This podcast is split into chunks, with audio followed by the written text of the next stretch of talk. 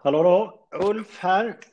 Hej Ulf, hur står det till med dig? Tjena Anders, jo det är fint. Sitter vid köksbordet som vanligt och arbetar i dessa pandemitider.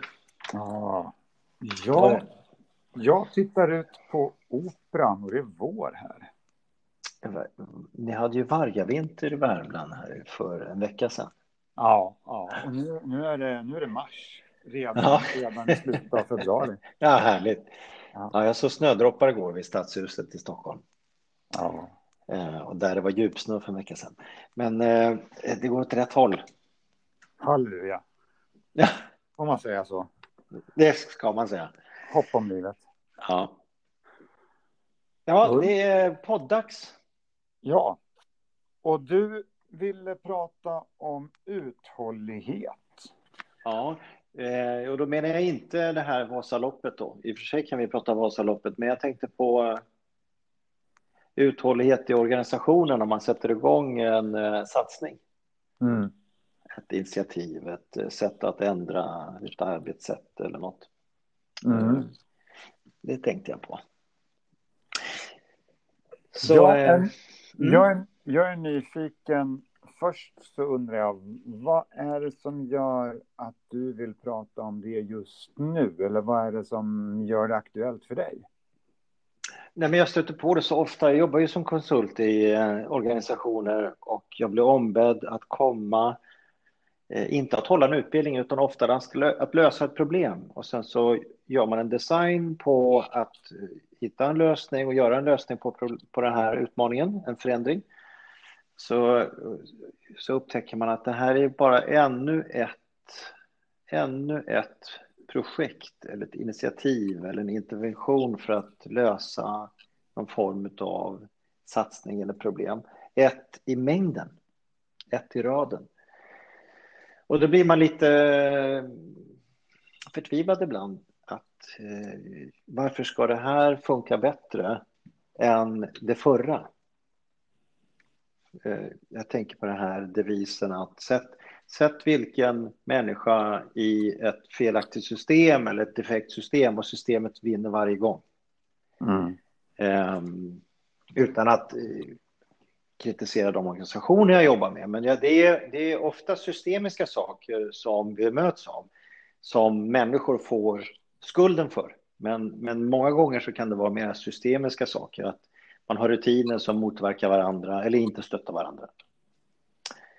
Ehm, och då, eh, när, efter så många år jobbat med det här så det, det gör mig lite, inte irriterad, men det gör mig lite så här beklämd. Vad fas, att vi inte har den här insikten i. Kan vi inte ha ett projekt, en satsning och sen tar vi den hela vägen in i kaklet innan vi tappar sugen och bara försöker läka ett misslyckat projekt med att hitta på ett nytt projekt.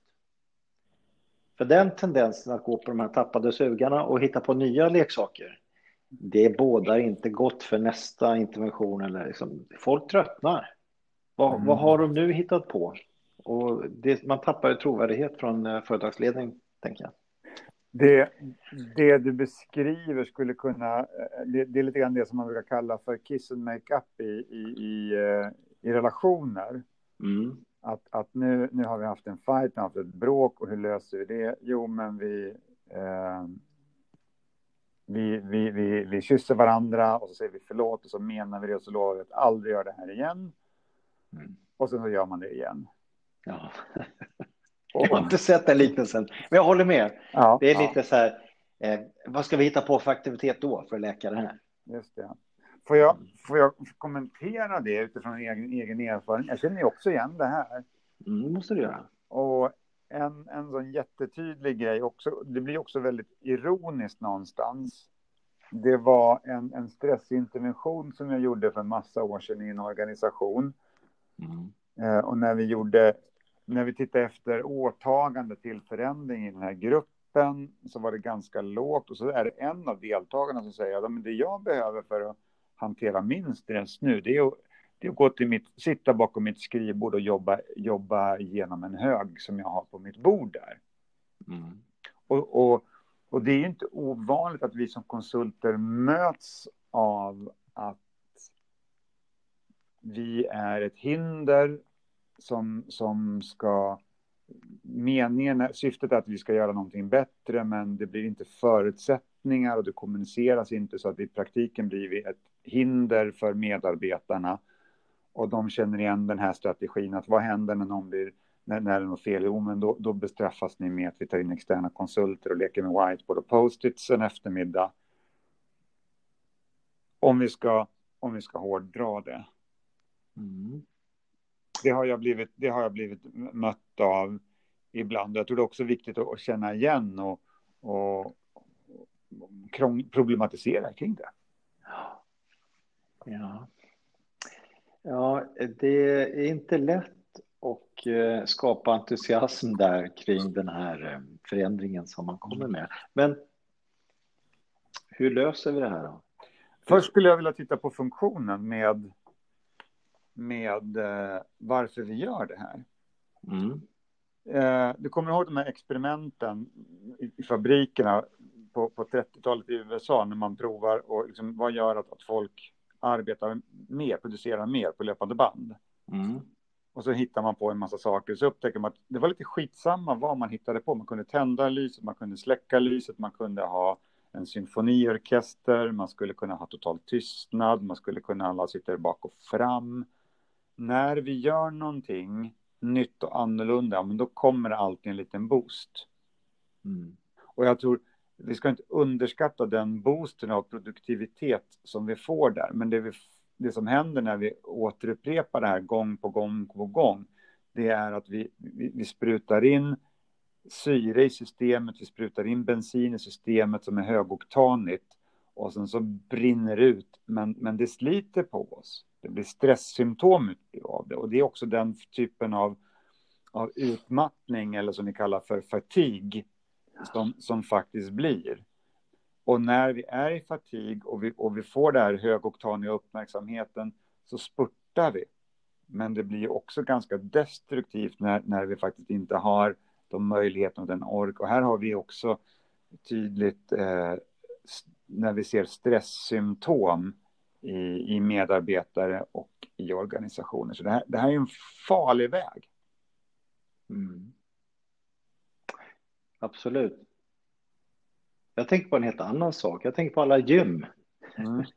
Nej, alla gymmedlemskap. Jag är ju själv då sponsor. Jag betalar ju då mitt årsmedlemskap och sen så går jag och tränar två gånger och sen så är jag mera sponsor resten av året. Mm. Eh, det har hänt. Jag är inte så alla år. Jag är ju periodare så att jag tränar som en idiot vissa år och andra inte. Jag, jag gör så också. Mm. Men, men när vi går och gymmar, då vet vi det. De som har resultat, det är de som håller i det här begreppet håll i, håll ut då, som regeringen kör med och, så vidare nu. Det gäller även där. De som har resultat av sin träning, det är de som fortsätter och fortsätter och fortsätter. Mm. Eh, de som inte har resultat av sin träning, det är de som testar en gymma funkar inte, då testar jag zumba, då funkar det inte, då tar jag jazzdans, det funkar inte, då har jag bågskytte och så vidare. Och så vidare. Det här fnattandet efter nya kickar då, det blir inte samma sak som att hålla konsekvent i att träna en sak fullt ut. Mm. Eh, för man över det resonemanget på, på säkerhetsarbete exempelvis. Jag, jag, jag ser att man vill testa nya, nya tekniker och sen när man inte orkar hålla i, då testar man någonting nytt. Mm. Och, det, och det är lite synd, för vi vet att det inte ger effekt. Så det är en illusion att gå på det här som du kallar då den här syren man sprutar in i systemet. Det är där det här, det finns, det finns, eh, vi, vi stoppar in framtida tappade sugar, att man inte är intresserad helt enkelt av att fullfölja en, en satsning, för man vet att den, den, ja. den kommer inte fullföljas. Va, vad gör vi åt det här då? Ja, man behöver en träningskompis. tar till gymmet. Nej, man behöver någon som konsekvent håller sig till vad man har sagt. Ja. Det kan ju vara en träningskompis i mitt fall. Jag brukar ju drabba en del kompisar. Kan inte vi vara träningskompisar? Då vet jag att det blir av. När jag själv klappar igenom och inte orkar så hjälper det, hjälp, det hjälps eh, att man har uttalat att vi ska göra det här. Att man uttalat det offentligt och så gärna till någon annan. Men att det är någon som kan växeldra lite. I en organisation tänker jag så här, oavsett om det är vd-byte eller chefsbyte eller så vidare så behöver en satsning få fullföljas. Ehm, man behöver vara så pass många som är överens också om att den här satsningen ska fullföljas, att det tar tid. Det är ingen quick fix eller window dressing eller något sånt där. Det är ingen kvartalsfix. Det du och jag jobbar med, det här med beteendebaserad säkerhet, det kan ju ta tre, fem, sju år innan man ser full effekt mellan att ökad säkerhet ger ökad produktivitet och lönsamhet. Vi vet att det kommer. Det har vi sett i studie efter studie att det finns en positiv korrelation eller en omvänd korrelation mellan säkrare arbete och högre lönsamhet. Det vet vi. Men uthålligheten kanske är ett och ett halvt år mm. när den skulle behöva vara den tredubbla. Eh, det här är nog viktigt att man pratar om och bestämmer sig för när man satsar på någonting. Det behöver inte vara beteendebaserat säkerhetsarbete. Det kan vara vilken satsning som helst. En medarbetarutbildning, ett sätt att, en process, ett, ett ledarskap man vill ha, en form av kultur man vill sätta. Man måste ge det tid, men man måste också se till att någon håller i det över tiden och inte faller för lockelsen att eh, äh, vi tar någonting annat som verkar roligare. Mm. För det vi jobbar med, du och jag, det, det, det vi jobbar med beteendeanalys, det är vad vi vet om beteende idag. Det, bara för att det är någon forskning gjord på 50-talet eller 70-talet eller 90-talet så betyder inte det att allting är annorlunda idag, 2021. Utan vi vet vissa saker om beteende som faktiskt fortfarande gäller. Mm. Och då är det som, det är fåfängt, tänker jag, att gå och försöka hitta någon ny idé om beteende. För det funkar inte så. Utan vi sysslar inte med tarotkort och, och häftiga ljustekniker och sånt, utan vi, vi, vi sysslar med vad vi vet funkar. Mm. Um, och det är inte alltid det är så himla kul och sexigt. Men vi vet att det funkar om man håller i.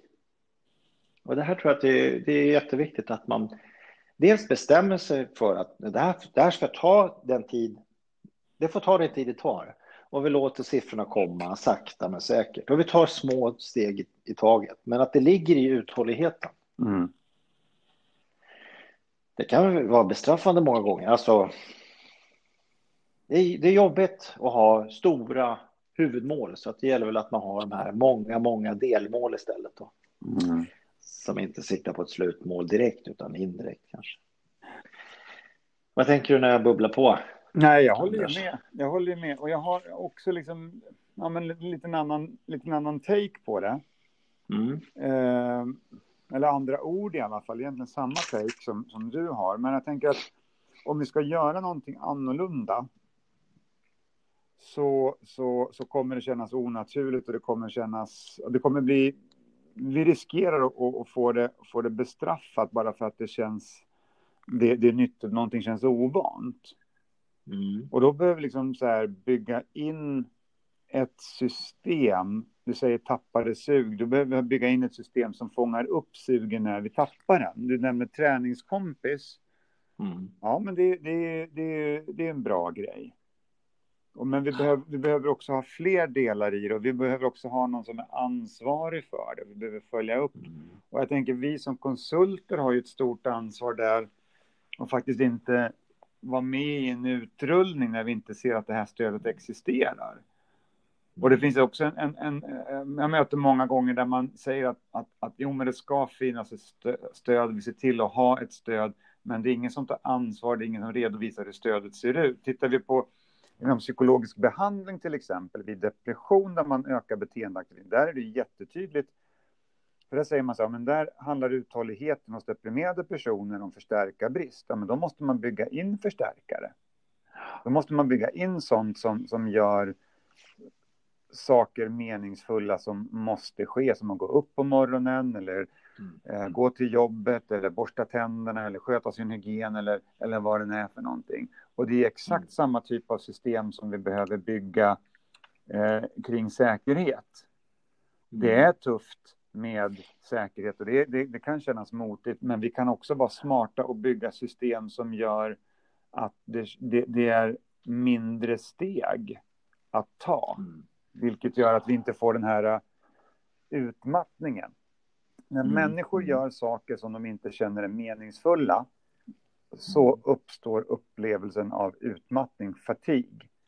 När man tittar på djurstudier till exempel så är det jättetydligt att, att de, de djurtränare som beskriver att de har rätt belöning, rätt motivation till, till ett djur, oavsett vad det är för art, så kan de i princip hålla på med träningspass i all oändlighet. Mm. Men är det så att, att, att, att belöning eller, eller, eller förstärkaren som vi kallar det för är lite för svag eller lite för dåligt tajmad eller på något sätt, ja men då, då ser de att ja men då, då brukar det den individ de tränar med inte orka, utan då, måste, då, då, då är det högre behov av, av återhämtning.